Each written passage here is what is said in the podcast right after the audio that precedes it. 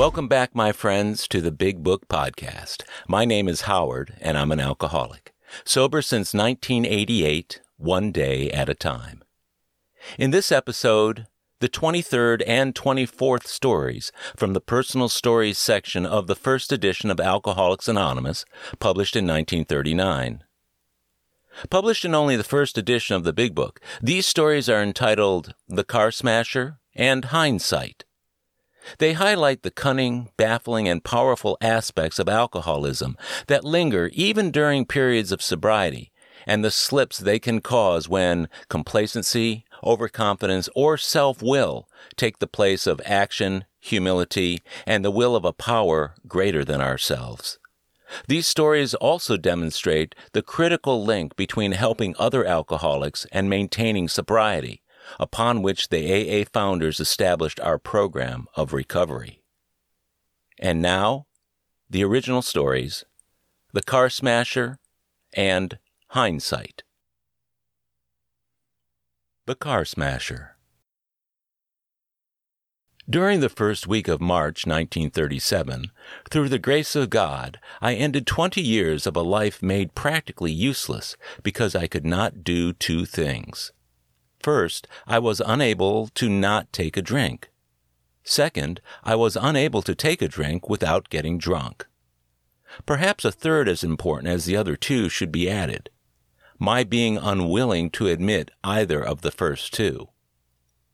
With the result, I kept trying to drink without getting drunk and kept making a nightmare of my life, causing suffering and hardship to all those relatives and friends who tried so hard to help me and whom, when I was sober, I took the greatest pleasure in pleasing. The first time I drank anything strong, or in greater quantity than a glass of beer, I got disgustingly drunk and missed the dinner which had been arranged for me in honor of my coming marriage. I had to be taken home and remained in bed the following day, more sick than I thought a human could be and live. Yet until two years ago, I periodically did the same thing. Making money was always pretty easy when I was sober and worked. All right when sober, absolutely helpless with a drink aboard but I seem to have had the idea that making money or a living was something to take or let alone. I got into the real estate business, began to neglect business, sometimes with four houses under construction, wouldn't see any of them for a week or even longer, sometimes paid good money for an option, then forgot to exercise it. I made and lost plenty of money in the market. Understand, I wasn't actually drunk all of this time, but there seemed always to be an excuse to have a drink. And this first one, more and more often, led to my becoming drunk. As time went on, periods between drunks got shorter, and I was full of fear. Fear that I wouldn't be able to do anything I agreed to do. Fear of meeting men. Worrying about what they might know of my drinking and its results all of which made me quite useless whether I was sober or drunk. Thus I drifted, breaking promises to my wife, my mother, and a host of other relatives and friends who stood more from me and tried harder than humans should be expected to, to help me. I always seemed to pick the most inopportune time for a binge. An important business deal to be closed might find me in another city. Once, when entrusted to purchase for a large customer, I agreed to meet his representative in New York. I spent the time waiting for a train in a bar, arrived in New York tight, stayed tight the week, and came home by a route twice the distance from New York. Worked weeks by long distance, wire, letters, and personal calls to contact possible business connections under proper conditions, and finally succeeded only to show up tight or get tight and insult the man whose friendship or respect meant so much. Each time there was the feeling of regret, inability to understand why, but a firm determination that it would never happen again. But it did. In fact, the periods between became increasingly shorter, and the duration of each binge longer. During the aforementioned period, I had spent thousands of dollars, my home was broken up, half a dozen cars smashed up, I had been picked up by the police for driving while intoxicated, plain drunk, had sponged and borrowed money, cashed rubber checks, and made such a general nuisance of myself that I lost all the friends I had. At least they felt unwilling to be a party to financing me while I made a more complete ass of myself. And I, on my side, was ashamed to face any of them when I was sober. My friends secured jobs for me. I made good on them for a time. I advanced quickly to night superintendent in a factory, but it wasn't long until I was missing, or worse, turning up drunk, was warned, warned again, finally fired. I was later rehired as a factory hand and, mighty glad to have it, advance again, then back to the bottom, always the same process. I drank continuously, and when I drank, sooner or later, and generally sooner, I got drunk and threw everything away. During the early part of 1935, my brother secured my release from the city jail. On that day, by sincere but non alcoholic friends, I was shown what might be done about my drinking with the help of God. I asked for this help, gratefully accepted it, and in addition to losing my desire for drink, asked for and received the same help in other matters. I began to earn my living, and in my newfound security was unashamed to meet people I had avoided for years with happy results. Things continued well I had two or three advancements to better jobs with greater earning power. My every need was being met as long as I accepted and acknowledged the divine help which was so generously given. I find now, as I look back, that this period covered about six or eight months. Then I began to think how smart I was, to wonder if my superiors realized what they had in me, if they were not pretty small about the money they paid me, as these thoughts grew, my feeling of gratefulness grew less. I was neglecting to ask for help. When I received it, as I always did, I neglected to acknowledge it. Instead, I took great credit for myself. I began to take credit for the non drinking too. It came to me strongly that I had conquered the drinking habit myself. I became convinced of my great willpower. Then someone suggested a glass of beer. I had one. That was even better than I thought. I could take a drink and not get drunk. So another day, another beer, until it was regular every day. Now I was indeed in the saddle concerning drink, could take it or leave it alone. Just to prove it to myself, I decided to march right past the place I usually stopped for beer, and I felt pretty good as I went to the parking lot for my car. The longer I drove, the greater was my pride that I had finally licked liquor. I was sure I had, so sure, in fact, that I stopped and had a beer before I went home. In my smugness, I continued to drink beer and began occasionally to drink liquor. So it went until inevitably, as darkness follows the sun, I got drunk and was right back where I had been fifteen years before, slipping into a binge every now and then, never knowing when they would come nor where I would wind up. This lasted about eight months. I didn't miss much time from work, did spend one ten day stretch in the hospital after a beating I got while drunk, was warned a few times by my superiors, but was getting by. In the meantime, I had heard of some men who, like myself, were what I had always scoffed at being alcoholics. I had been invited to see them, but after 20 years of drinking, I felt there was nothing wrong with me. They might need it. They might be queer, but not me. I wasn't going to get drunk again. Of course I did, again and again, until these men not only contacted me, but took me under their wing. After a few days of degoofing in a hospital, these men came to me one by one and told me of their experiences. They didn't lecture, didn't tell me that I should quit, but they did tell me how to quit. That was important and simple too. Their suggestion was that we simply acknowledge we have made a pretty dismal failure of our lives, that we accept as truth and act upon what we had always been taught and known, that there was a kind and merciful God, that we were His children, and that if we would let Him, He would help us. I had certainly made a mess of my life, From the age of 20, I had thrown aside everything God had seen fit to endow me with. Why not avail myself of this all wise, ever present help? This I did. I ask for, accept, and acknowledge this help, and know that so long as I do, I shall never take a drink.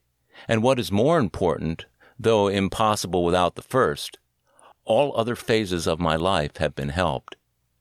There are, it seems to me, four steps to be taken by one who is a victim of alcoholism.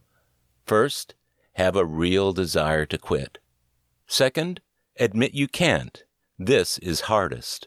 Third, ask for His ever present help. Fourth, accept and acknowledge this help. Hindsight. Fired? Still, I got a new and better job, one which gave me more time to relax and where drinking was permitted during working hours. People were beginning to criticize my drinking habits, and I scoffed at them. Hadn't I earned $10,000 that year? And wasn't this the middle of the Depression? Who were they to say I couldn't handle my liquor? A year of this, and I was fired. Other jobs followed with the same net result. After each experience of this kind, I would sit down and figure out the reason why it happened. I always found a good reason, and usually people accepted it and gave me another chance.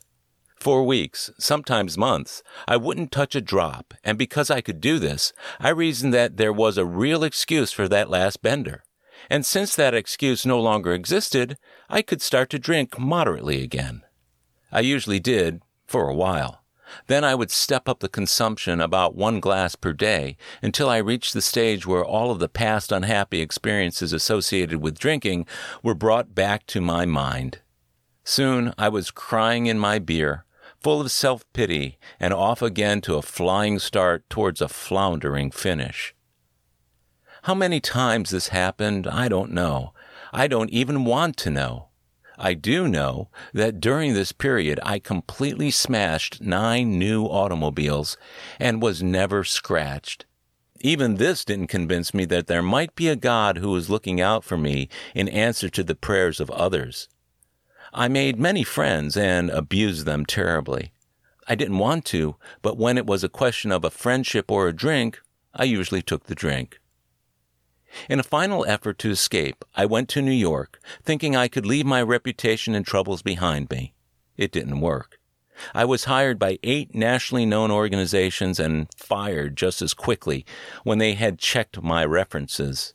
The world was against me. They wouldn't give me a chance. So I continued my drinking and took any mediocre job I could get. Occasionally I dropped into a church half hoping that I might absorb something, anything that might help a little bit. On one of these visits, I saw and met a girl who I felt could be the answer to all of my problems. I told her all about myself and how I felt sure that with her friendship and love, everything could and would be different. Although born in New York, she was from Missouri. I would have to show her first. She had seen other girls try to reform men by marrying them, and she knew it didn't work. She suggested praying and having faith, and a lot of things that seemed silly at the time, but I really got down to business and started doing some serious bargaining with God. I prayed and prayed. In all earnestness, I said, if you will get this girl for me, then I'll stop drinking for you. And if you will only get me my original job back, I'll drink moderately for you. I soon found out that God didn't work that way because I didn't get the girl or the job. Six months later, I was sitting in a small hotel on the west side of New York, full of remorse and desperate because I didn't know what would happen next. A middle aged man approached me and said in a very sincere voice, Do you really want to stop drinking? Immediately I answered, Yes, because I knew that was the correct answer. He wrote down a name and address and said, When you are sure you do, go and see this man. He walked away. I began to think, did I really want to quit? Why should I? If I couldn't have this girl and I couldn't ever have a good job again, why in the hell should I quit?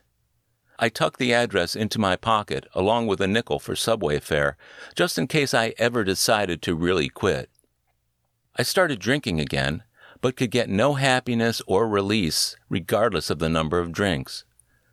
Occasionally I would check up to see if the address and the nickel were still safe, because I was being tortured with one thought this girl had given to me.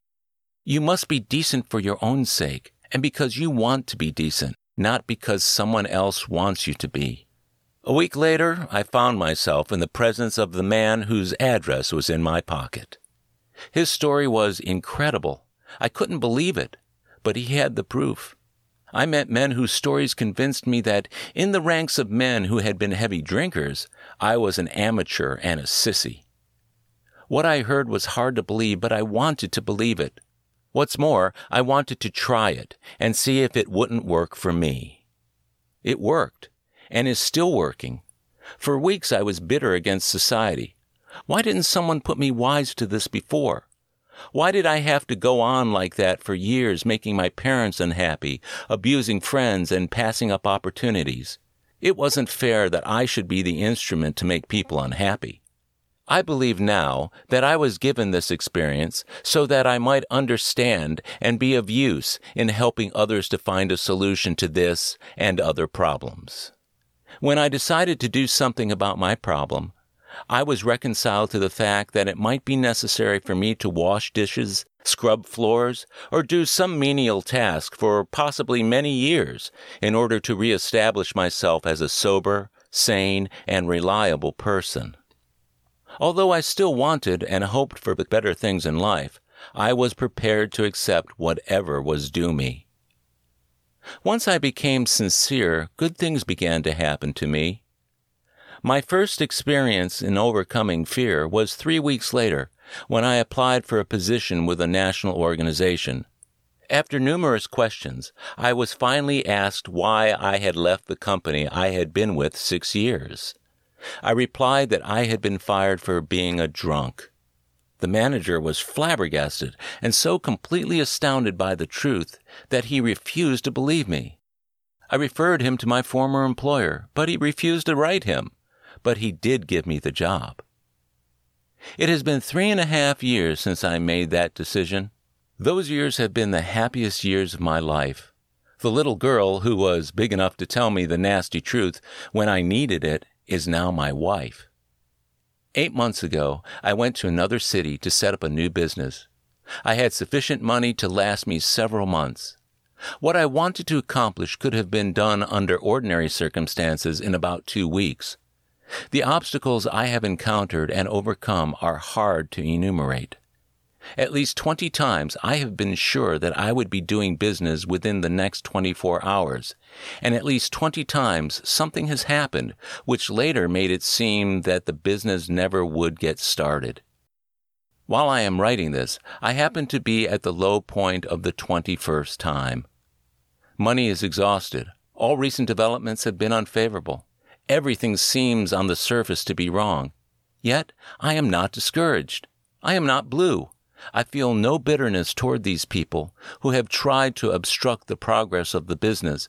And somehow I feel because I have tried hard, played square, and met situations that something good will come from this whole experience. It may not come the way I want it, but I sincerely believe that it will come the way that it is best.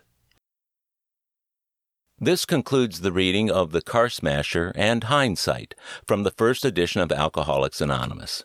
I'm grateful you listened. Stay tuned for the next episode, also featuring a suite of three short stories from the original Big Book entitled On His Way, An Alcoholic's Wife, and An Artist's Concept.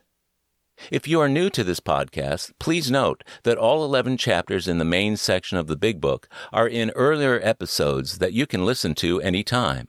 Download and subscribe for free to the Big Book Podcast at Apple Podcasts, Google Play, or wherever you get your podcasts. Or listen at our website, bigbookpodcast.com, where you will also find transcriptions of chapters in the main section of the Big Book. If you enjoyed listening, I'd be super grateful if you can leave a rating and review on Apple Podcasts. It'll help others find us. And please share this podcast with your friends and anyone you know who has a desire to stop drinking. It may be the only version of the Big Book they ever hear.